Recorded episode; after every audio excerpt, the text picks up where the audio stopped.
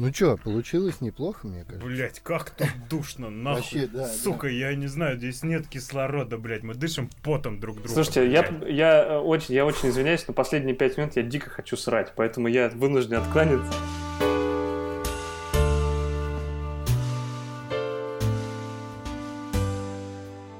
Это пятый выпуск картавого подкаста. Прошло две недели с предыдущего. Предыдущий оказался очень успешным. Мы получили кучу положительного фидбэка и э, решили проверить гипотезу, действительно ли это дело не только во мне, но и в прекрасных гостях. И сегодня мы тем же составом. У нас Илья Кайфожор Салют.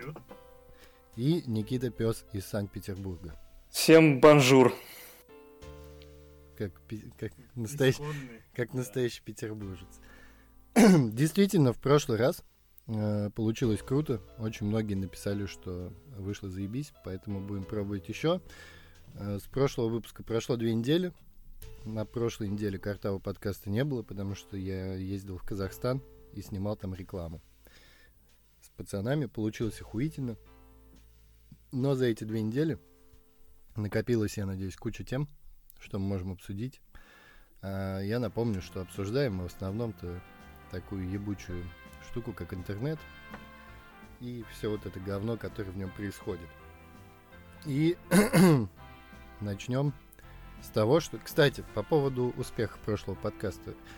э, Вы заметили, что сразу после нас, примерно еще три или четыре, я видел э, как минимум подкаста, и еще несколько материалов каких-то и тем в медиа, а как раз вот э, о том, о чем мы говорили весь подкаст. Можно ли шутить, и как можно шутить, и про что, и так далее.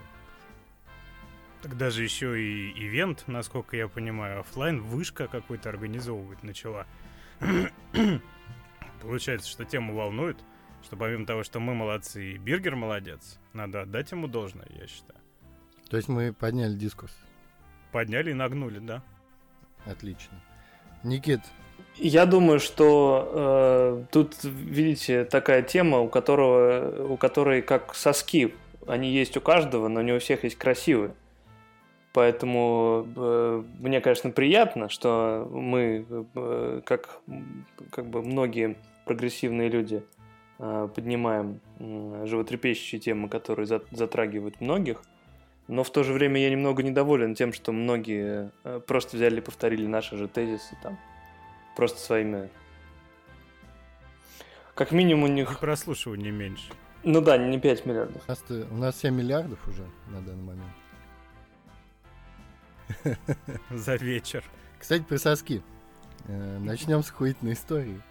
Я не рассказывал вам, как однажды чуть не лишился соска Левого или правого, это важно. левого. Левого. мгм, мгм. Э, В четырнадцатом году, э, когда я уезжал в Таиланд работать в Aviasales, буквально за два, наверное, дня до, до отъезда я встретился, я был в Москве уже две недели, и встретился со своими старыми друзьями. Вот, мы взяли, значит, пиво, э, крепкого всякого, солений, гашиш, как потом выяснилось. Вот, начали выпивать, кончилось пиво, перешли на крепкие напитки э, кончились соленья, перешли на гашиш. Ну, в общем, все это так смешалось, и такой провал получился в памяти. Мы все остались ночевать у нашего друга, и я сплю, и мне снится, знаешь, вот эти есть э, такие натуралистичные сны, когда ты прям физически ощущаешь всякую хуйню, которая происходит во сне. И мне снилось, что мне отрезают сосок. Причем они его типа отрезали, не до конца и оставили вот на таком кусочке кожи висеть, да. И из-за этого, когда он касался э, одежды, было очень больно. И боль была такая сильная, что я проснулся сразу же, и я просыпаюсь, и вот это такие сны, когда просыпаешься, еще долю секунды ощущаешь из сна вот эту э, боль. И я просыпаюсь и понимаю, что это был сон. Я с таким наслаждением это понимаю, что думаю, блин, как круто. Начинаю подтягиваться и понимаю, что мне опять больно, как во сне. Я, я заглядываю под футболку, а у меня на левом соске прищепка. Вокруг все желтое. Такой мощный синяк. И никто не знает, как она там оказалась. Я допрашивал, значит, всех участников этой ночи. Они утверждают, один утверждает, что ничего не помнит, а второй говорит, что якобы я сам это сделал и отказывался снимать. Но, в общем, история осталась покрытой тайной. Э, до этого дошло, я не знаю, но, тем не менее, все равно было весело. Я об этом не жалею. Но было больно еще недели две. Перейдем к тому, из-за чего мы здесь собрались, к тому, что происходило в интернете. И одной из первых тем, которая появилась практически сразу после нашего предыдущего выпуска, это оказался список Forbes 30 медиа-менеджеров до 30 лет. Э, все его видели, я надеюсь? Я Давайте я чуть поподробнее да? расскажу. Давай, давай, потому что я на самом деле не осилил вот больше пяти минут это читать. во-первых, я практически никого не знаю оттуда. А во-вторых, э, те, то, о чем я знаю, и то, что меня заинтересовало, я начал проверять и просто охуел. Ну, давайте я э, скажу некую общую информацию, а потом мы уже глубже по, порассуждаем. Э, рейтинг Forbes 30 до 30 э, – это ну, международная практика, просто такой проект социальный, где журнал э, берет несколько отраслей, там, бизнес, наука, технологии, искусство, неважно, кино, ну, в общем, да, все отрасли жизни такие общие, и выделяет э, список номинантов среди молодых э, ребят, которые чего-то достигли, которые на слуху, которые меняют э, эти отрасли, вносят в них там тренды, не знаю, э, какие-то инновации и известны там на всероссийском или глобальном уровне. Э, в целом, да, эта инициатива, ну, такая, как, премия, не знаю, ну, везде существует некая молодежная премия, в любом, даже, не знаю, в ДК, э, не знаю, Стерлитамака существует молодежная премия, там, в Комитете по молодежной политике всех отмечают, это нормальная практика, но вопрос в том, что, конечно же, это э, другой уровень освещения, и, ну, и, соответственно, другой уровень внимания к этому всему. Есть некое жюри, которое у них какая-то есть методология, это тоже очень скучно, мне очень быстро заебало, Вопрос в том, кого они номинировали. А кто входит в жюри вообще? Значит, э, есть какая-то информация? Да, у меня есть э, информация. Я вот открыл страницу этого конкурса. Значит, просто пройду без имен и фамилий, просто по должностям. Генеральный директор Мегафон, значит, региональный директор Facebook, Instagram и Messenger в России, руководитель департамента новых продуктов Яндекс. А дальше пошли э, профессор Сколтех, партнер McKinsey, э, это такая исследовательская компания, директор фонда, региональный, фонда региональных социальных программ «Наше будущее» и председатель совета директоров World How. Это тоже аналитический, ну это же Forbes, понятно, там должно быть все время какое-то иностранное влияние. В общем, какие-то люди, которых просто попросили пожурить. А вот э, собирали э, номинантов явно не они. Ну, то есть, потому что повестку формируют э, люди, которые, я надеялся, до этого момента разбираются в тех или иных сферах. Но давайте э, раскроем карты прямо сразу. Что на что, э, от чего э, мы выбрали эту тему, расскажите, пожалуйста, ребят.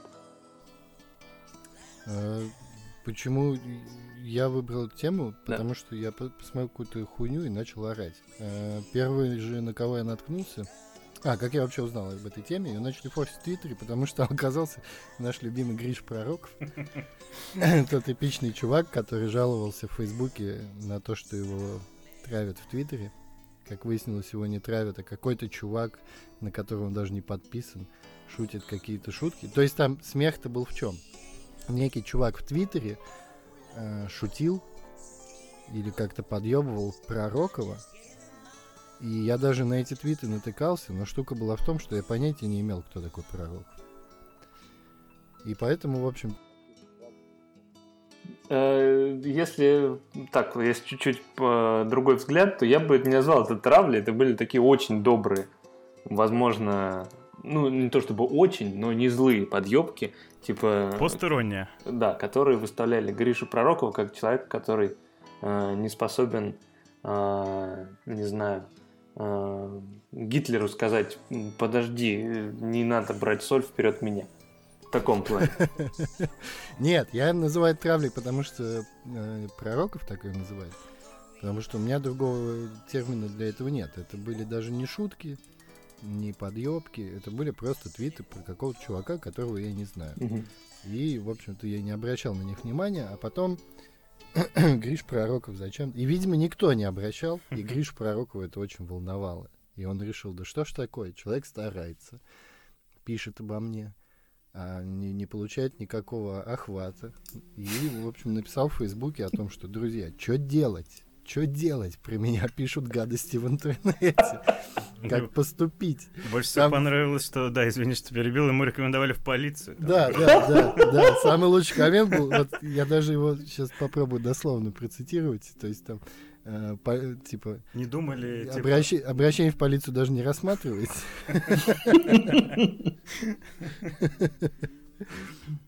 Вот. И так внезапно выяснилось, что есть некий Гриш Пророков, Э, который на протяжении уже многих лет записывает какой-то подкаст про гик-культуру, э, сидит в Твиттере. В Твиттере, естественно, его быстро нашли, ему начали писать, отвечать, он начал всех банить, э, параллельно писал о том, что как он всех затралил, и, в общем-то, пытался шутить. Шутит он неважно. А, еще было, я нашел материал, где он рассказывал про свой опыт в стендапе.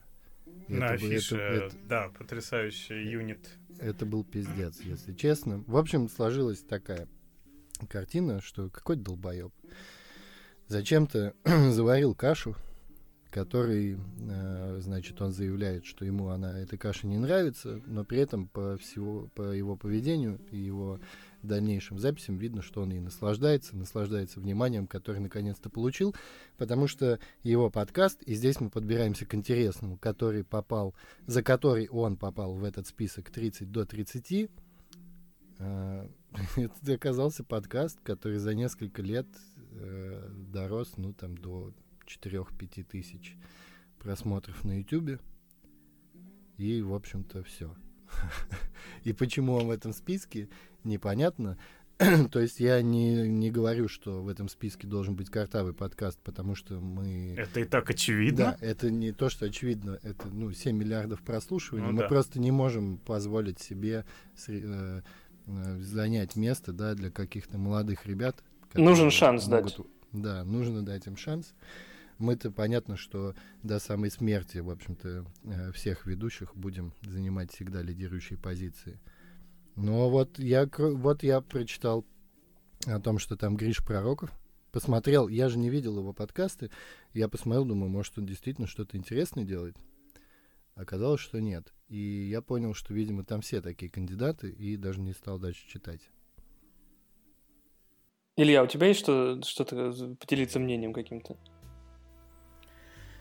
Каким-то, наверное, и есть, но меня очень смущает вообще сам факт, помимо того, что существование подобных списков, то есть ос осуди кто, как называется, а во-вторых, э, десакрализация, возможно, в каком-то смысле самого понятия как список чего бы то ни было. Но это мы помним с Басфида началось, когда они начали писать статьи только в формате листиков, так называемых. 10 вещей, которые там, 10 человек, которые там, 10 там фильмов, которые нужно посмотреть. Ну, это та же, та же самая мелодия, та же самая песня, что с историей про то, как можно шутить и про что можно шутить или нет. Люди, с одной стороны, занимаются своим делом, они формируют повестку, так или иначе. Но, с другой стороны, они делают это настолько ущербно, настолько безвкусно, настолько пошло, настолько плоско, настолько, ну, не знаю, на кого это рассчитано. Мы понимаем, что там условно говоря, статья на Wonderzine про то, о ком можно шутить, о ком нельзя, про что можно, про что нельзя, мы понимаем ее гипотетическую целевую аудиторию. Э, список же Esquire 30 до 30, ой, прошу прощения, Forbes 30 до 30. Uh, мне совершенно непонятно, кто должен это, для кого они это писали, кто должен это прочесть, увидеть и восхититься ими или возненавидеть их, для чего это было сделано. Они сделали это, не знаю, на отъебись, прошу прощения, потому что американцы делают эти списки, там в Европе Forbes редакции их обязали это сделать. По мне, это очень напоминает историю на отъебись. Э, у них есть формат, который они раз в год должны высирать.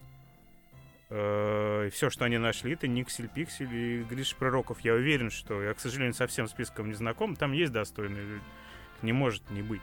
Но самые заметные, к сожалению, не всегда самые достойные. По поэтому мы все обсуждаем Никсель Пиксель и Гришу Пророкова, вместо того, чтобы, допустим, обсуждать каких-то талантливых, допустим, действительно молодых. Например, ребят. Ивана Сурвилла. Например, да, с его рассылкой потрясающей и э, редакторским ученичеством у Кирилла Рукова, как мы помним в издании The Village. Э, для чего это было сделано, я не могу понять. У меня вопрос висит, для кого это. Мне всегда казалось, что любые списки, рейтинги, э, какие-то, знаешь, номинации, э, это такой, в России, по крайней мере, это такая вечная тусовочка, да? Ну вот Никита, как петербуржец, например, поймет, мы знаем вот этот ежегодный топ, топ-50 собака.ру. Ты видел когда-нибудь, чтобы он менялся? О, там просто тасуются, ну, как бы, одни и те же люди. Грубо говоря, есть 75 человек, которые кто-то попадает в этот год, кто-то попадает в другой год. Все не обижаются. Они даже меняются номинациями, мне кажется. Да. Ну, то есть на протяжении 10 лет, ну вот, то есть там, там появился покрас, по-моему, в этом году. Угу. И все. Новая визуальная культура, конечно. А все остальные там те же самые. Это Шнур, это, э, прости господи, кто там еще? Из петербургской богемы. Главное, или Невзоров там тоже есть. Я думаю, что есть, конечно. Ну, слава богу. Обязательно. вот, и это, ну, то есть непонятно. То есть, ладно, собака делает это на какие-то там спонсорские бабки, да, и по сути устраивает просто ежегодную такую приятную пьянку для друзей, Тусовка. для компании друзей. Ну, в общем и целом, это же всегда так. Э, ты, например, ну вот по работе там, да, смотришь какие-то, не знаю, какой-нибудь очередной там маркетинговая премия года. Ты приходишь, а там, блядь, и в номинатах, в победителях какие-то истории, о которых ты вообще никогда не слышал. Компании, которых ты не слышал. И я имею в виду компании, бренды. И рекламные кампании, о которых ты не слышал. И ты думаешь, ну, с одной стороны, понятно, что, типа, чуваки решили вот отработать да, спонсорские бабки и устроить тусовку для себя. В общем-то, нормальная история. Если бы нам сейчас кто-нибудь предложил интегрироваться в картавый подкаст и дать нам, например, 100 тысяч рублей, мы бы с удовольствием согласились, э, интегрировали бы кое-как в подкаст на отъебись, да, рекламу, но сделали бы это, как всегда, элегантно. Бы, такой был бы красивый отъебись. И деньги бы пропили. И, в общем-то, не, не парились. И честно бы даже сказали, ребят, мы эту хуйню рекламировали просто, чтобы побухать. Это не стыдно? Конечно. Но мы это на сладкое оставим тему. Вот. А, а здесь история в том, что подобные рейтинги, да, ну, Forbes считается серьезным изданием, и какие-то люди будут читать и всерьез думать, что вот, например, Гриша Пророков — это лицо российского подкастинга. А, Ника ой, как Никсель Пиксель это лицо российского феминизма. Ну, вот Никсель Пиксель туда попала в, в номинации социальные практики или вот, да, социальные практики, я прав. А, а какие, какие у нее социальные практики? Ну, например, э, сперму растереть по животу и дальше по делам пойти. Ну да, это не теория, согласен. Липкая история. Да, э, ну да все что угодно, пукнуть, понюхать, э, поссать с подругой, вот это нормальная практика, ну такая. Я мог бы запросто ну, возглавить. Абсолютно, абсолютно. Тут вопрос в том, опять же, кто формирует повестку. А... Даже не кто, а зачем. Да. Понятно, что формируют ее по итогу-то вот друзья, да, тех, кто в этих номинациях оказывается. Это то же самое, что мы видели и в прошлом выпуске обсуждали, что, например, э, кто-то составлял вот этих, а, отбирал людей, да, для статьи Wonderzine про юмор просто из своего френд-листа в Фейсбуке. Это один список, одна часть списка Шиндлера э, берет интервью другой части списка Шиндлера, потом они меняются. И, видимо, они поменялись как раз вот к этому Forbes 30 до 30. Ну вот, просто чтобы, э, чтобы дать нашим слушателям какую-то полную картину о том, о том, кто попал в этот список да, в новых медиа, просто расскажу состав участников и о том, где они находятся. Есть Татьяна Мингалимова, это нежный редактор, женщина, которая редактировала, по-моему, первое интервью Дудя. Она внутри, скажем так, медиа истории. Есть Иван Сурвилла, который, ну, так или иначе работает там в каких-то медиа. Не знаю, в каких. Village, наверное. Работает спамером. Да, э, в, мейлботе. Э, значит, есть какая-то стримерша э, с Твича. Я не увлекаюсь, я не понимаю. Ее зовут Ольга Саксон. Неплохое имя для Твича. Есть Настя Ивлеева, тоже известная достаточно женщина. Не знаю откуда. По-моему, она метролог или, ну, вот какой-то человек, который что-то измер... гордится своими измерениями. Вот. Есть э, блогер Адель. Э, это, это бьюти. Это бьюти-блогер. Э, когда я прочитал своей жене список, она сказала, ну, Адель там точно нужна. Поэтому я ей верю. Она, я думал, это, это, я, я думал, это мужчин. Нет. Мужчина. Есть редактор мультимедийных проектов Михаил Загоря Павел Красовицкий, которого я не знаю, потому что не очень сильно увлекаюсь политическими проектами. Ну, наверное, он тоже не из Санкт-Петербурга, скажем так. Есть Никита Магутин, Мэш База, тоже, по-моему, несколько такое столичное издание. Есть вот Гриша Пророков, есть э, тиктокер Алексей Савко, который перевел... Тикток уважаю. Тикток респект. Не, тиктоник, это вообще нормально. Да, классный рэп. Тиктоник люблю. Это моя любимая э, группа. С первого курса. Есть Мария Командная, то есть последний ну, такой, это, это спортивный журналист, который вот... Э, После... Ну, командный свисток нормальный.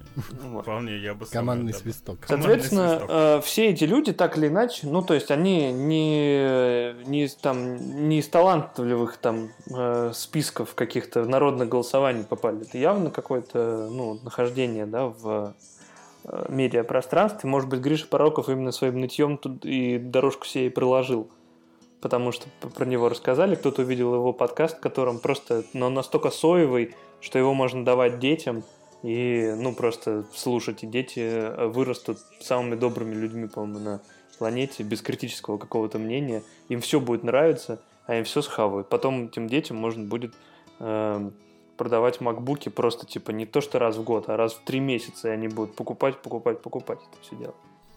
Вот. Смотри, ты говоришь, что э, Forbes делает это во многих странах. Угу.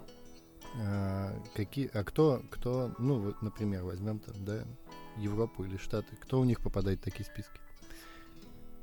Кого вообще вот вы назвали бы? Хорошо, мы отхуесосили, да, тех, кто в этом списке, но давайте подумаем, кто примерно до 30 лет сейчас э, начнем с России. Э, такой вот, в общем, персонаж, которого можно было бы поставить в пример кому-то. Просто мне уже исполнилось 31, я не могу входить в этот список. И нам нужен кто-то на... Я, мне даже в голову просто не приходит ничего. Нет, но я готов, если вы настаиваете.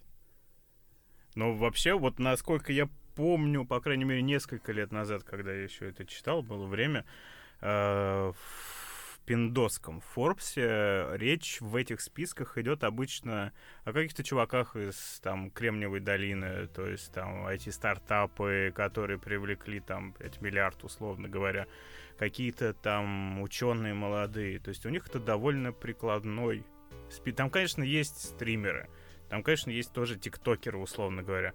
Но костяк — это в том числе люди, которые как бы делают мир лучше так или иначе, с научной точки зрения, с художественной ли.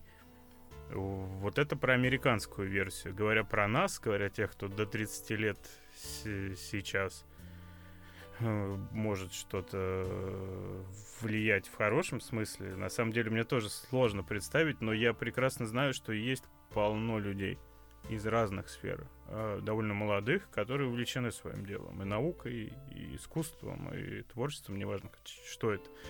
Но это не те люди, которые организуют email рассылки.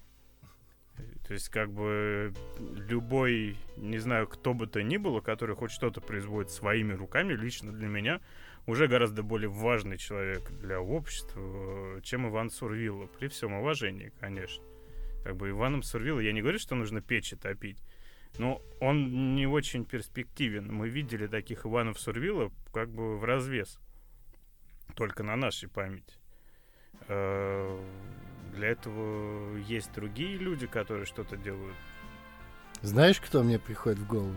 А, чувак, который делает Додо пиццу. А, Это доставку. такой, он у меня ассоциируется со Стивом Карлом из сериала «Офис» всегда. То есть за ним так забавно наблюдать, как он пишет про свой, ну, в общем-то, такой смешной достаточно бизнес. Пицца, прямо скажем, говно в Додо. А, Но суть не в этом. Суть, ну, то есть, вот, знаешь, у него все вот от, э, от Стива Карла, от его персонажа из офиса. Потому что э, ну, последней точкой было, когда они сняли рекламный ролик сами, и это был ролик в стиле хип-хоп. Блять, в 2018 году, братан. Это антихайп. Это была логика антихайп. И вот там было все, вот этот стиль хип-хоп, он был настолько вот Прям была же, помнишь, серия в офисе, где они снимали рекламу, Мгм. а их босс сказал, да я сам сниму заебату, и вот там вот надел бандану свою знаменитую. Двайтом он снимался, там, Да, да, да, да, рэп да. читал. Вот. И я бы его просто включил, чтобы поугарать.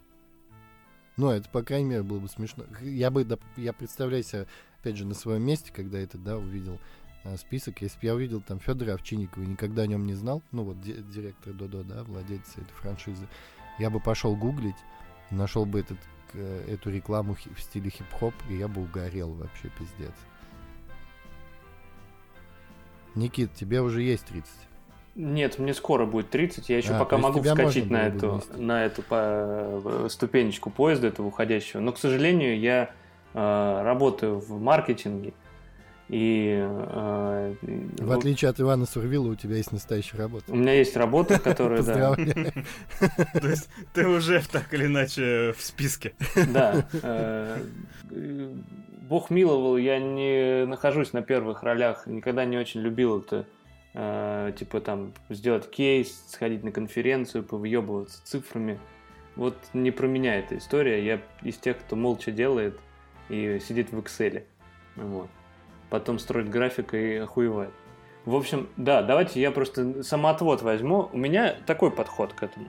Эм, Есть люди, которыми я прям восхищаюсь. Эм, Ну, вот то, что э, люди, которых вот они находятся на таком уровне, которым все, что они делают, они делают хорошо и с талантом, и с глубиной, которая мне ну, Спасибо.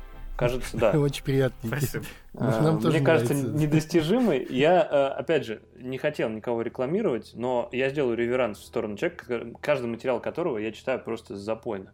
Э, Это такой, я бы не назвал техноблогер, но это айтишник, который жил в какой-то... Его зовут Вастрик. Э, Возможно, ну, как бы мало кто о нем слышал. У него не очень большой охват. У него есть хороший сайт, очень технологичный, с блогом. Он переехал в Берлин, и он, э, ну, как бы, практически Сергей Король, только очень интересный. То есть не Сергей. Не Сергей Король вообще абсолютно. Точно такой же, но другой. То есть он айтишник, у него очень основательный подход к по- познанию мира. Например, его материал про то, как он делал себе умный дом, это просто, ну, это, э, во-первых, это очень смешно, во-вторых, это очень полезно. Он э, очень доступно объяснил, что такое блокчейн, что такое машинное обучение. То есть все принципы он рассказывает таким интересным и смешным, и очень вовлекающим способом, что я просто, ну, завидую. Это человек, который меняет лично мое представление о том, какие должны быть там материалы. Вот в Он качестве- приносит пользу, по сути. он, по су- да, он, ну, то есть, если кого-то заменить из, из списка новых медиа, Иван Сурвило просто первым вылетает с этого, э, с этого листа в моем этом. Я, да. кстати, не читал ни одной его рассылки. Ну, э, Но я видел у меня нет денег его- на эти рассылки. А, они Под, платные, эти- погоди. под этим подкастом начинается сбор средств на подписку на Ивана Сурвила. Будет опубликован номер Э, счета. Слушайте, дорогие слушатели, э, если кто-то из вас э, хочет, вы можете подписать нас на, на рассылку Сурвила. И мы с удовольствием ее почитаем, и нам, мне кажется, это будет на целых два выпуска. Да, мы сможем ее проанализировать в одном из следующих, возможно, подкастов. Будет да, интересно. ключевое, причем здесь корень анал в этом. Ну, то есть, э, смотри, какая штука. По сути-то, с одной стороны, список хуйня полная, а с другой понятно, что, например, включить туда и некого. Ну вот прям не приходит в голову никто. И, и в принципе, э, с третьей стороны, да, так и должно быть. В этом же суть этого списка, чтобы я, ты, Никита, э, чтобы мы узнали э, о ком-то, о каких-то людях до 30 лет, которые делают что-то интересное. Потому что из этого списка так и получилось, я узнал. Но когда я пошел смотреть, что они на самом деле делают, я охуел. Если за такое можно попасть в список Forbes, то, блядь, я не знаю, Александр Пистолетов должен быть на обложке Time. И обязательно будет. Не лицом, конечно. Ну, хоть чем. Какой, какой ты свой? Слушайте, давайте я расскажу историю про... Раз уж, раз уж пошла эта э, э, тема с э, новыми вот этими медиа и прочим, э, я расскажу историю про э, то, как я один раз сидел в Инстаграме. Один раз было ужасно. Ну, дед, ну ты даешь. Инстаграм этот ваш. В общем, э, я просто... У меня есть э, знакомый, э, он работает... Не знаю кем, он работает в магазине комиксов 28 Это такая, ну... Ну, довольно известный магазин комиксов в Петербурге, как минимум. Может быть, даже в другом городе каком-нибудь. Его зовут Алексей Шпаковский.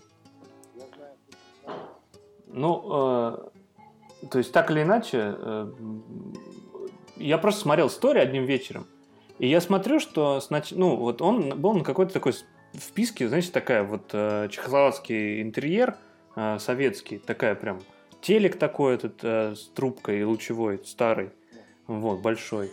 Там у них, и там они как-то через телек вывели видос этого Пистолетова, ну и просто, это, это просто набор сториз. И снач... я смотрю, как оживает сказка. Короче, они сначала поют караоке, значит, на этом телеке, а потом в эту же самую хату, блядь, заваливается пистолетов прямо в костюме пирата, херачит вместе с ними это караоке. И просто это тусовка, которая, знаете, как в этом, как э, в 90-х был такой популярный сюжет, как в рекламе, как из телевизора тебя оживает герой. Прямо вот рядом с тобой. Вот это та же самая история. Я так охерел. Это было так круто. И я просто, ну, в тот момент, я, не знаю, пожертвовал бы, я отдал бы, ну, несколько пальцев точно. Вот э, безымянный и э, средний я бы точно отдал, чтобы прибежать с культесой своей, показывать рок туда на тусовку. Вот это было бы здорово. Но э, Пистолетов просто с тех пор, э, э вот при, он преодолел этот барьер звездности для меня, и теперь он прям самый настоящий... Свой, народ. свой мужик. Да, народный пират. Ну, как, как настоящий пират, очень скромный. Да, разумеется. Давайте пройдемся по тому, кто еще за эти две недели заебал в интернете. Блять, да все, если честно. Если есть такой вариант ответа, то на самом деле очень много хуйни стало в последнее время старчески покряхчу, потому что э, как-то все очень быстро начало происходить. И всегда так было, в принципе. Но сейчас действительно одну тему, но обсуждают, ну, максимум там три часа. Допустим, то есть отпустили Серебренникова, там три часа все порадовались, забыли, там посадили кого-то, три часа погрустили, забыли, там э, очень быстро все стало. Если можно как-то помедленнее кнопку вжать, потому что вот я сейчас прям читаю Твиттер, хотя час его, наверное, не читал, и не понимаю мемов, какие там люди постят. В чем прикол? Но это опять возвращает нас, может вернуть нас к той истории, что мы стареем, которую мы обсуждали в прошлом подкасте. Но в итоге-то все перебило новость о том, что президент Финляндии, как лох, как чухан. Как приехал, чухон. Как чухон, да.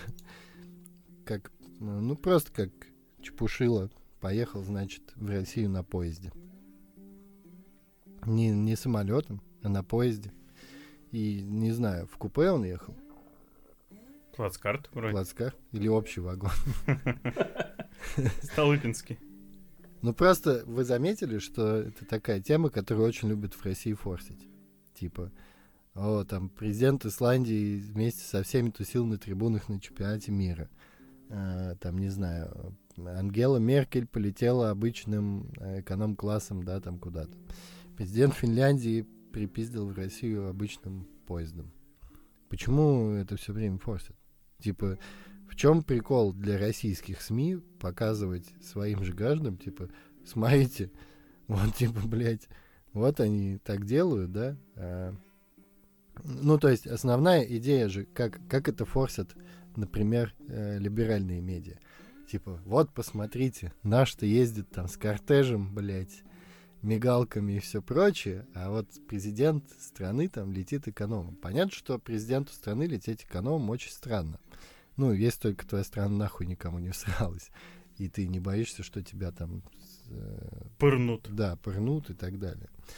А, при этом российские медиа как-то умудряются очень э, легко, или, может быть, они этого не делают, но в основном-то э, восприятие российским потребителям контента и зрителям такое же, типа, смотрите, президент Финляндии приехал Россию поездом. Все такие, вот долбоёб, вот ты дебил, пиздец, ты чё, лох? Ты бы, блядь, в нашем поезде проехал, тебя пырнули, блядь, еще до первой Карты бы развели реально до первой остановки просто. Там, блядь, ты бы в карты проиграл тупо, пиздец. Почему? Почему такое восприятие? В принципе же похуй, кто вообще чем летит. Ну, потому что, э, посмотри, э, я думаю, что президент Финляндии ничего не боится, потому что если бы я ехал в одном поезде с президентом Финляндии, я бы просто его не узнал. Какой-то хуй. Ну, типа, при всем уважении. Очередной, ну, как финнов, вот мы петербуржцы воспринимаем, да, это просто очередной там с Ленобласти чел. Из провинции. Да, да. Ну, с Ленинградской области, ну, их много там, что все похожи. Скорее всего, стричься едет. Или на охоту.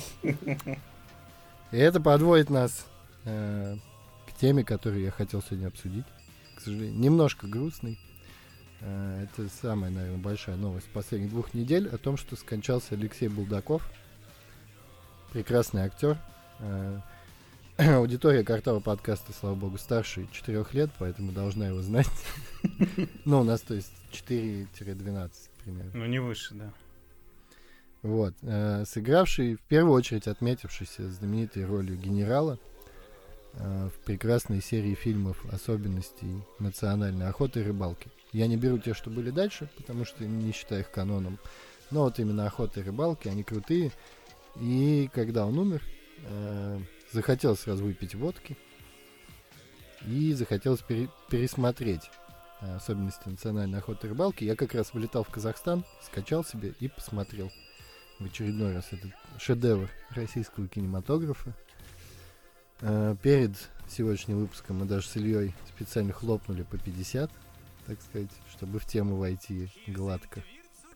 Вот. А вопрос, собственно, такой. Ну, э, мы можем воздать дифирамбы. Э, они никогда, наверное, не будут лишними тем, что реально этот фильм очень крутой. И Алексей Булдаков в нем играет реально очень круто, наравне со всеми остальными актерами. Э, штука в чем? Мне интересно, почему настолько крутое, ламповое и передающее идею русского человека кино э, никак не продолжилось в том плане. Ну, то есть таких фильмов больше не было. Был, ну, что-то было близко к этому был брат, наверное, максимально близко, но больше ничего. То есть даже от этих же э, актеров, да, там, режиссеры и так далее, почему не продолжилась эта тема? Ведь э, особенности национальной охоты не просто выстрелили, это фильм, растаченный на цитаты. Еще в тот момент, когда он только вышел, я помню, я был пиздюком, и то есть мы там вот это, ну вы, блин, даете, да, там, и все прочее, это реально, это повторяли все люди абсолютно. Э, мне кажется, давайте я попробую. Э, Тут э, мы сейчас говорим с вами о таком периоде кинематографа русского, который достаточно уникален сам по себе в плане, ну, мы, нам, как людям старшего возраста, не нужно объяснять, что не только талант режиссера важен, но и талант дистрибутора, так или иначе. Вот я, например, могу привести еще один такой пример. Это фильм ДМБ. Он примерно такого же, э, ну, того, того же периода, когда э, снима... вот э, талантливый, как сказать, э, талантливый сеттинг, талантливый э, сценарий и отличный отыгрыш э, лег на, э, на тот факт, что доступны эти фильмы были всем, ну, на видеокассетах. То есть э, в достаточно ограниченном тираже. Ну, в том плане, что вот ты приходишь в видеопрокат, я, например, очень хорошо помню. Из русского там, ну, избранное, да, что называется. По крайней мере, у меня папа, например, всегда покупал э, русские э, фильмы, что называется, по акции, такого второго эшелона. Так я стал замечательным э, обладателем фильма, например, «Корабль двойников» с Жириновским Владимиром, который тоже из того же периода где натурально Жирик попадает на корабль с двойниками, типа аншлага на Волке, только там все э, двойники политических деятелей, там Горбачев, какой-то там негр президент. И это такой трэш. Это такой... Впервые в жизни захотелось посмотреть аниме. Да, это реально Владимир Жириновский. Bizarre Adventure. Вот. А, мы можем вспомнить еще Даунхаус, например. Ну, Даунхаус, да. Ну, ты правильно говоришь про дистрибьюцию, потому что это все, ну, по крайней мере, ДМБ точно. И, насколько я помню, первый брат — это студия СТВ. И особенность национальной охоты да, тоже да, СТВ. соответственно, да. То есть здесь э, здесь как бы это, ну, я считаю, это большая удача для нас, потому что мы, ну, как вот, да, как, э, что называется, есть всегда э, незримый труд редактуры или там цензора, да, который, ну, это люди, которые э, вот это очень хорошо, труд редактора очень хорошо заметен в разнице между федеральными и региональными СМИ, например.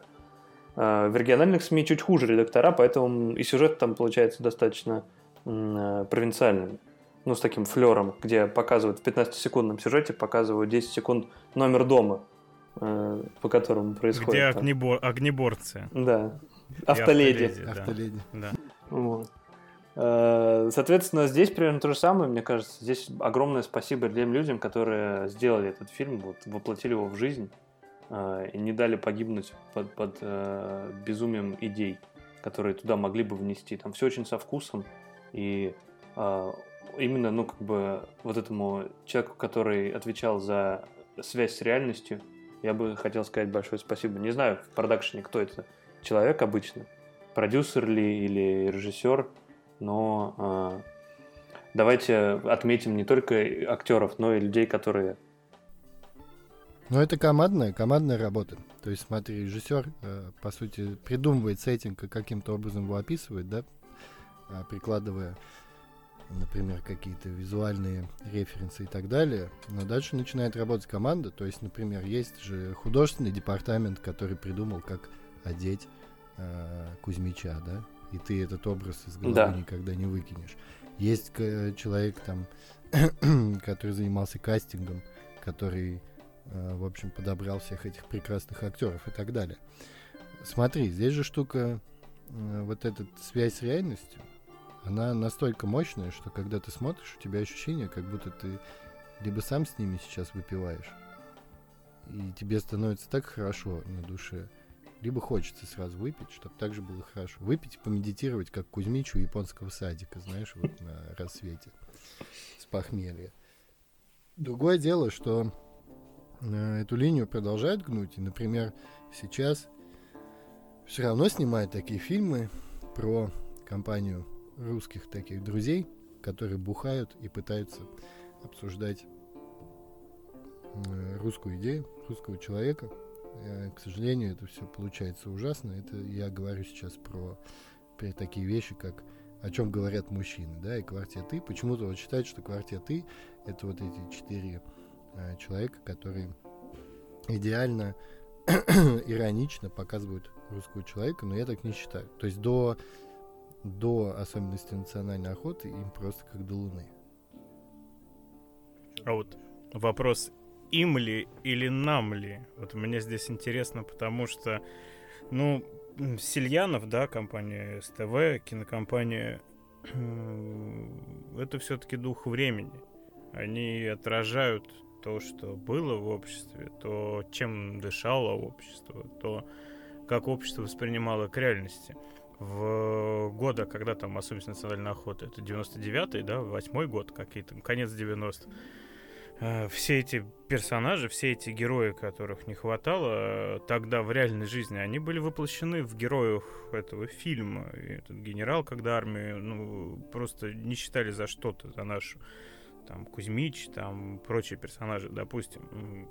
Этих людей не хватало, и они заполнили вакуум, которого не было у нас к вопросу об объединении, да, национальной идеи и прочее, прочее. Если не было героев тогда, э, какое время такие герои? Я здесь как бы причины и следствия, причины и следствия, что зачем идет.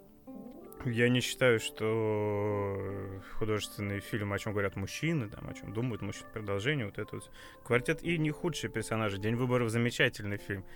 Но это, опять же, фильм своего времени, как фильм своего времени, это особенность национальной охоты, но только особ... отличие особенности национальной охоты в том, что оно э, превозмогло, что называется, время. Оно зацепило те струнки, которые цепляют нас до сих пор. Не знаю насчет Ивана Сурвила, но вот я, по крайней мере, думаю, присутствующих в этом подкасте, да, однозначно. Это вопрос поколенческий, это вопрос духа времени и, и ничего больше как бы что охраняем, то и имеем, по сути говоря. И фильм «День радио», и о чем говорят мужчины, это просто показатель того, куда мы движемся, куда движется общество, куда движутся идеи, которые в этом обществе витают, и дух, по сути говоря. То есть это не больше, чем отражение, к сожалению. Вот о чем я хочу сказать. Они не формируют, они квинтэссенцию собирают и выдавливают ее нам в художественном формате как мне кажется. Э, в конце 90-х, начале нулевых это был Даунхаус, это был особенность национальной охоты, это был Балабанов. Такое было время. Сейчас время, о чем говорят мужчины. Это, наверное, печально, но оно такое. Это очень печально. Э, это грустно или весело? Это, это печаль. Давайте я немножечко вброшу э, по поводу Балабанова. Я тут, опять же, об этом, ну, просто потому что это лежит на поверхности, и э, мало кто об этом говорит, мне кажется. Я когда смотрел э, материал Дудя про э, Алексея Балабанова, там очень большой э, э, пласт э, контента посвящен жене Балабанова, которая... Я, извините, я перебью. Мне, мне знаешь, я, я сейчас ощущаю огромную радость за то, что у нас есть Никита. Который погружается... Который, вот да, это человек, который умудрился не просто изучить список 30 до 30, но он еще посмотрел весь выпуск Дудя про Балабанну. То есть ты, Никит... Ты Блин, ну, честно говоря, я э, практически... Ну ладно, я готов, я, я здесь с вами, ребят. Давай, мы Есть такой материал в Васе, э, просто такая небольшая заметочка, там есть буквально пару фотографий, где, где рассказ про человека, который каждый день ныряет в говно. Там есть такая фотография, где он показывает класс оттуда. Вот это я. Вот.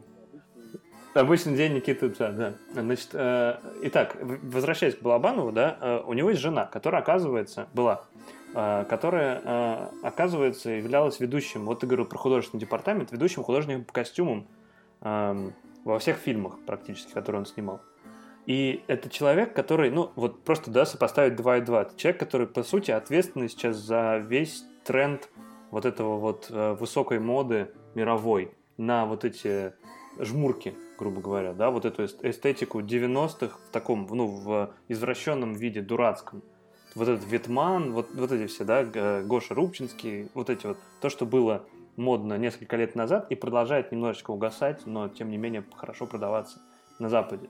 Представляете, один человек, по сути, со своим, э, да, э, карикатурным мышлением взял и вот так вот повлиял на сейчас, через там годы, на э, высокую моду, ну и там на, грубо, на, хай, на хайбистов, которые там к Баленсиаге покупают какой-нибудь себе э, Витман.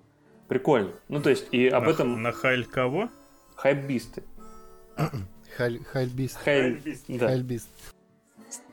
Вот. Э, просто мало кто об этом говорит, и мне хотелось бы, опять же, если уж мы начали говорить о талантливых людях, вот отметить... Ну, вряд ли ей кто-то отчислил за влияние э, какой-то роялти. Э, мы хотя бы отчислим немножечко признания. Я, например, со своего барского плеча с удовольствием бы все отдал. Не, она очень крутая. Я, я об этом не знал, но я тебе могу сказать, что она очень крутая, потому что, э, ну, как бы работаю немного со всем этим, и могу тебе сказать, что э, хороших художников и художников по костюму найти очень сложно.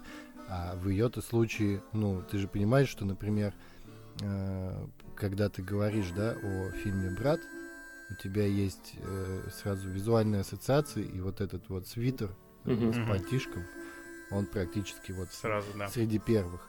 И это показатель того, что она просто пиздец какая охуенная. У нас еще Илья не рассказал сегодня охуительную историю. Никакую. Я на самом деле хотел манкировать, ну ладно, расскажу. А, приберег ее. Специально охуительную историю про то, как я однажды чуть не уснул в сугробе. А, Дело было на даче. Дело было в январе. Это был сочельник. Канун Рождества, 6 января. Как сейчас помню, было лет 8-6 назад. Где-то так. Еще был молод, еще были силы. Мы с моим лучшим другом, с товарищем э, э, приехали на дачу. Там садовое товарищество рядом с деревней. В деревне церковь, это будет важно. Э, мы решили отдохнуть, скажем так. Ну, как люди отдыхают? Бут- Бутылочку водочки в сугробик, растопили там камин, развели все, сидим, мы как бы культурно отдыхаем. В общем, ужрались мы в ноль. Э, Просыпаемся, на следующий день должны были приехать гости. Э, Мы, гости нас разбудили тем, что они уже подъезжают. Было очень плохо. Отвратительно. Похмелье, наверное, 8 из 10, я не совру. Да. По А, шкале Зета Акоста. Да, того самого, да, да, да. да, да. А, Дорога у нас шла от садового товарищества через поле к остановке автобусной в деревне. А, Мы вышли с горем пополам, начали идти через поле, там погост еще, в сторону деревни. Идти минут 20, не смертельно, но в похмелье и в мороз, была очень морозная зима тогда, трудно, затруднительно. А, Начала портиться погода поднялась метель в юго. Ужасно. Прям снег отовсюду, со всех сторон. А, Мы идем оба в тулупчиках, таких бушлатиках, похмельнейшие, ужаснейшие по земле. Э, Понимаем, что как бы еще минут пять, и, наверное, все. Мы здесь и упадем. Я, признаюсь честно, падаю первым. Не могу больше идти ни шагу вперед. э, Падаю в сугробик. Снег свежий, придавливаю его. И вот не кривя душой, это одно из самых приятных чувств в жизни. Когда ты лежишь, тебе тепло, тебя чуть-чуть пульсируют виски. И а на- ты ссышь под себя. Ну, это было в начале пути еще. Как бы это уже похолодало. А там снова тепло, над тобой летает в юго, там очень-очень холодно где-то наверху, а ты лежишь в сугробике, и у тебя автоматически закрываются глаза. В тепле, в тишине, в звенящей, тебе очень хорошо. Подскажи, пожалуйста, а место, где вы отдыхали, оно не Бородино случайно называлось? В другую сторону. В другую сторону. По церкви, да, узнал? Памятные места, да. А, В итоге я упал э, в сугроб и начал отрубаться. Мой товарищ. э, Я-то думал, что как бы он мне помочь пошел навстречу мне, скажем так. Но он упал рядом. И процедура с ним начала происходить примерно такая же. Он тоже начинает отрубаться. Идет метель. Я напоминаю, на улице минус. А, Это дело происходит в поле. Там людей ходит, ну, раз в неделю, в лучшем случае, кроме ебанатов вроде нас. А, Виски пульсируют, глаза закрываются, становится все теплее на душе, все холоднее, как бы вот над уровнем горизонта. А, Каким-то чудом, не знаю, э, что-то выстрелило, сложно это объяснить и описать как-то. Какой-то был, ну, прострелило буквально все тело, весь организм. Я очнулся как от сна, как вот, ну, видимо, какой-то рефлекс, не знаю точно. Выполз из этого сугроба на четвереньках, ужасно ж похмелье, чуть ли не заблеванный и обоссанный. А, Потом вытащил товарища, мы вместе там друг другу помогли и прошли там. Осталось нам самое интересное, что до деревни там было метров 500 нам оставалось. То есть мы могли бесславно умереть тем морозным январским сочельником, ка- кануном Рождества днем, встречая гостей. Но потом мы встретили их, вернулись, продолжили бухать. А, на следующий день у товарища проебали паспорт в поле, потому что я его выкинул куда-то, он меня взбесил. Вот такая веселая и грустная, и главное, окончившаяся хорошо история. Да, паспорт. К черту. Я, знаешь, вспомнил, я сейчас э, был, я вернулся вчера с Казахстана, и мы с ребятами, значит, э, увидели, что там очень дешево стоит снять, арендовать машину. А нам нужен был какой-то транспорт, и мы увидели, что очень дешево можно снять гелик. И это такая ачивка, которую надо сделать, надо снять гелик. У нас дальше по плану было купить спортивный костюм, Стрелять в воздух. наделать кучу прикольных фоток. Там. Да, мы даже э, наш кре- креативный директор Петя э, э, из Fancy Shot, он э, тренировался, знаешь, харкать из тачки. Мы остановились на перекрестке, и он внезапно для всех Готово. просто такой сделал. Открыл дверь. Но суть не в этом. А мы, значит, чуваки, которые э, сдают в аренду тачки, такие говорят, бля, типа, гелик сегодня занят, будет свободен завтра к вечеру, возьмите пока X6. X6 была удроченная, пиздец. Я таких, блядь, разъебанных тачек не видел никогда. Даже у моего деда 412 москвич выглядел внутри лучше. Ну, то есть, реально, блядь. Я не знаю, что в ней происходило. Но самое интересное было на следующий день, когда мы начали, значит, дозваниваться до чуваков, типа, что там с геликом. И они что-то так, знаешь, ну, то есть, было видно, что они что-то сливаются. И в итоге мы такие, ну что за дела-то? И он говорит, да бля, короче, типа с геликом облом, потому что предыдущий арендатор, его приняли с наркотой, и гелик сейчас стоит на штрафстоянке. Форс-мажор. Кто-то все-таки думаю, решил снять клип, так или иначе. Кто- Кто-то, кто-то, да, кто-то лучше нас все-таки сделал, пошел дальше, чем спортивный костюм. Но просто я думаю, ну типа вот ты чем думаешь такой? Ага, куплю-ка я наркоты и покатаюсь с ней на тачке. арендованном. Какая это будет машина? Ну то есть, как у тебя складывается эта идея? Почему бы не взять какую-то обычную, которую, ну, такую... Не палец. Да, не сильно палится, и плюс у тебя еще останется куча денег на наркоту. Ну, Правильно? наркотики это плохо. И он предлагает, он говорит, знаешь, есть другой гелик, но он синий. Вы Вообще когда-нибудь видели синий гелик, блядь? Ни разу в жизни, если честно, ни разу.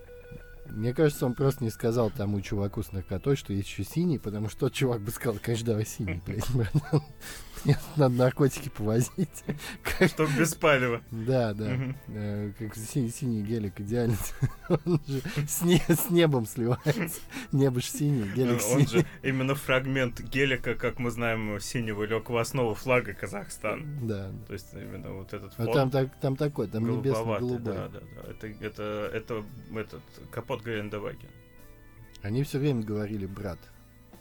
Такой у нас был буфетчик. Брат твой, бутерброд, брат. Возможно, они все как скриптонит. Это напоминает Да. мне южное, южное гостеприимство. Один раз, э, последний раз, когда я был в Сочи, э, не буду говорить крайний, потому что меня прокляли и сказали, что я больше никогда не приеду в Сочи. Это было в 2012 году, я действительно там больше никогда не был. Ты что, монетку не кидал? Э, Я не купил Чурчхеллу в аэропорту у женщины, и она просто вслед мне крикнула, ну и больше тогда в Сочи не приедешь. Да.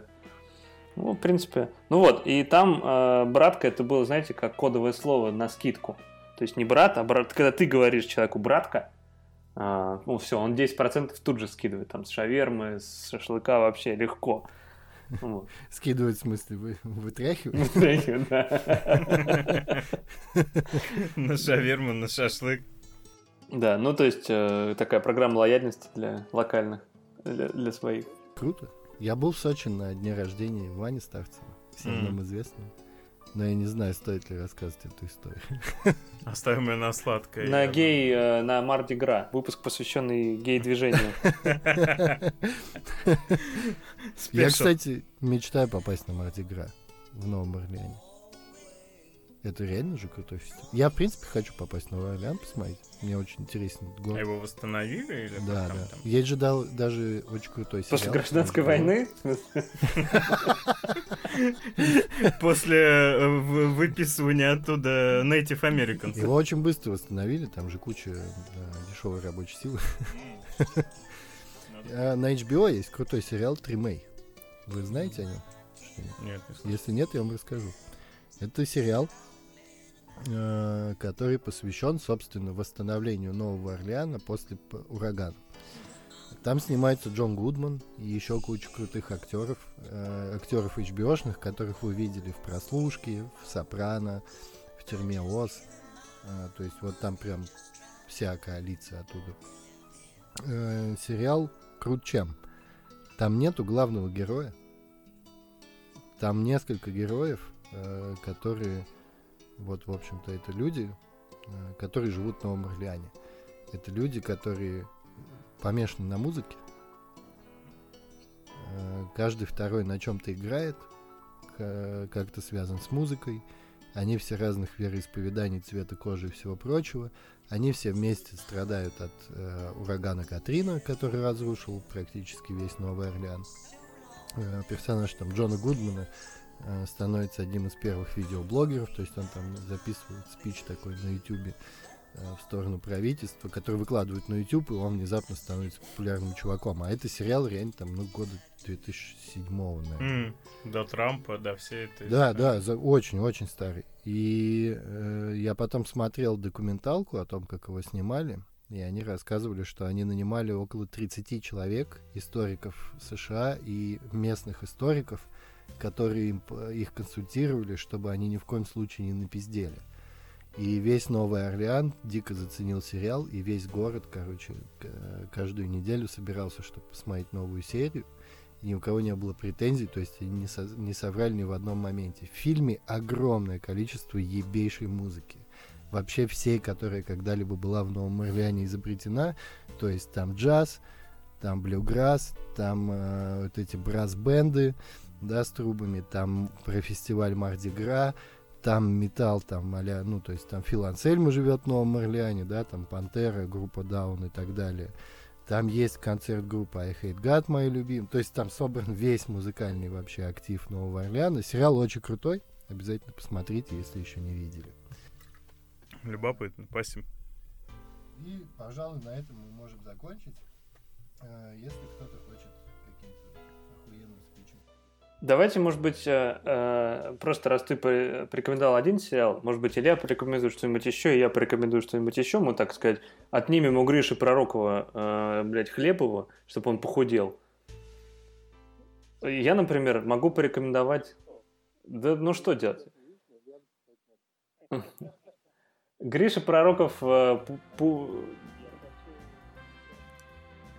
я лично э, со своей стороны э, хочу напомнить э, нашим слушателям маленьким и не очень, что, э, во-первых, идет сейчас э, на канале FX идет сериал э, что, «Чем мы заняты в тени» э, по мотивам от тех же продюсеров, от, от, от продюсеров кинофильма «Реальные упыри» э, в российском прокате про вампиров, э, который посвящен, собственно, той же самой тематике. Это очень смешно. А от себя я хочу порекомендовать сериал. Э, он такой комедийно-документальный, который называется. Э, по-русски не могу сказать. Э, он называется. Это огромное чудовище, которое называется глобальная экономика. Длинное название, и его сделал. Наверняка вы знаете, кто такой Гарольд и Кумар. Вот его сделал Кумар, это... Э... Ты знаешь, что его зовут Кумар? Потому что он индус. Но в России... Да. Да, его всегда, я сколько себя помню, когда вышел фильм, все говорили, говорят, ты кумар, ну потому что слово кумар в русском языке. Ну понятно, свою специфику. Да там легло просто э, идеально, да. И, значит, фильм посвящен, во-первых, э, он играл же э, довольно давно, он играл в телесериале «Доктор Хаус», и его посреди сезона вырвали из сериала, из повествования, потому что его позвали работать пиарщиком в администрацию Обамы. Он такой, да. И то есть он там, его персонаж... Diversity. Его персонаж самоубился, прям по ходу типа Доктора Хауса. Это был одним из там из, ну, э, таких э, поворотных моментов, в общем, в сценарии. Э, и вот он, проработав, да, все это время с Обамой, э, он решил вернуться в кинематограф, ну и делает это достаточно успешно. Э, сериал вышел на Amazon Prime, соответственно, доступны все серии. Там 8 эпизодов, которые посвящены, ну, э, прям типа экономическим каким-то. То есть это такой эм, очень простой и смешной и интересный сериал про большие аспекты экономики. Про инфляцию, коррупцию, про то, как, например, действует индустрия, ну, похоронная индустрия в США, или, например, э, то, что, вот, например, мы стоим на пороге кризиса резины, как, как бы это ни звучало. Э, ну, то есть как добывают... Используем слишком много презервативов. Да. А, ну, то есть, вот эта вот резина, которая используется там для покрышек, не знаю, для авиационных, ну, для всего, всего. Вот она переживает упадок. И почему, и как с этим, что с этим делать. Или, например, есть хорошая серия, ну, становятся ли... В общем, мудаки ли богатые люди, или они становятся мудаками, когда богатеют. Тоже интересно. В общем, я рекомендую. Это очень легкий и очень э, забавный сериал, который очень круто сделан. И этот сериал, который, знаете, вот э, снимали с удовольствием. Это всегда видно, и всегда, ну, ты проникаешься вдвойне этой атмосферы. И тут как раз тот случай, когда хочется смотреть прям все. Можно прям выходной потратить, вы не пожалеете. Илья? А я вот сейчас вот, да, лось заметил, зоркий глаз, открыл специально приложение Netflix, чтобы освежить у себя в памяти, и Э, не знаю, насколько их алгоритмы рисуют, верстают главную страницу, но при открытии приложения Netflix мне порекомендовал э, сериал «Слуга народу» Владимира Зеленского.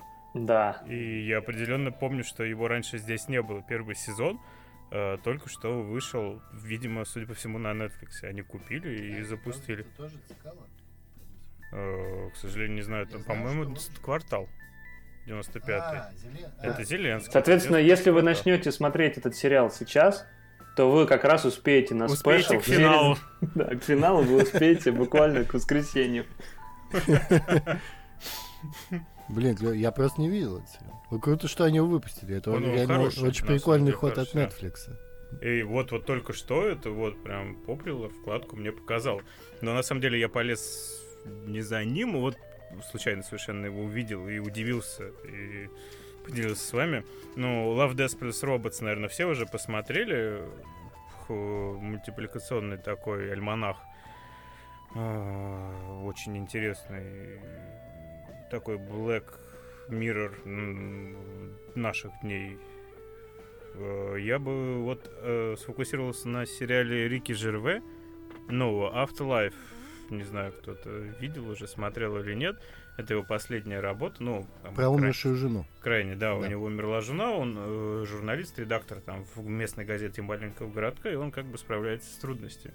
Давай уточним, что это э, сериал того человека, который вообще создал сериал «Офис», британскую версию, который потом пересняли в США, и еще кучу других комедий. Великих комедий и стендапов. Прекрасный и британский, да, комедийный комик актер. и комедийный актер, который стоит, ну, как бы в основе основ всего современного юмора, в том числе британского.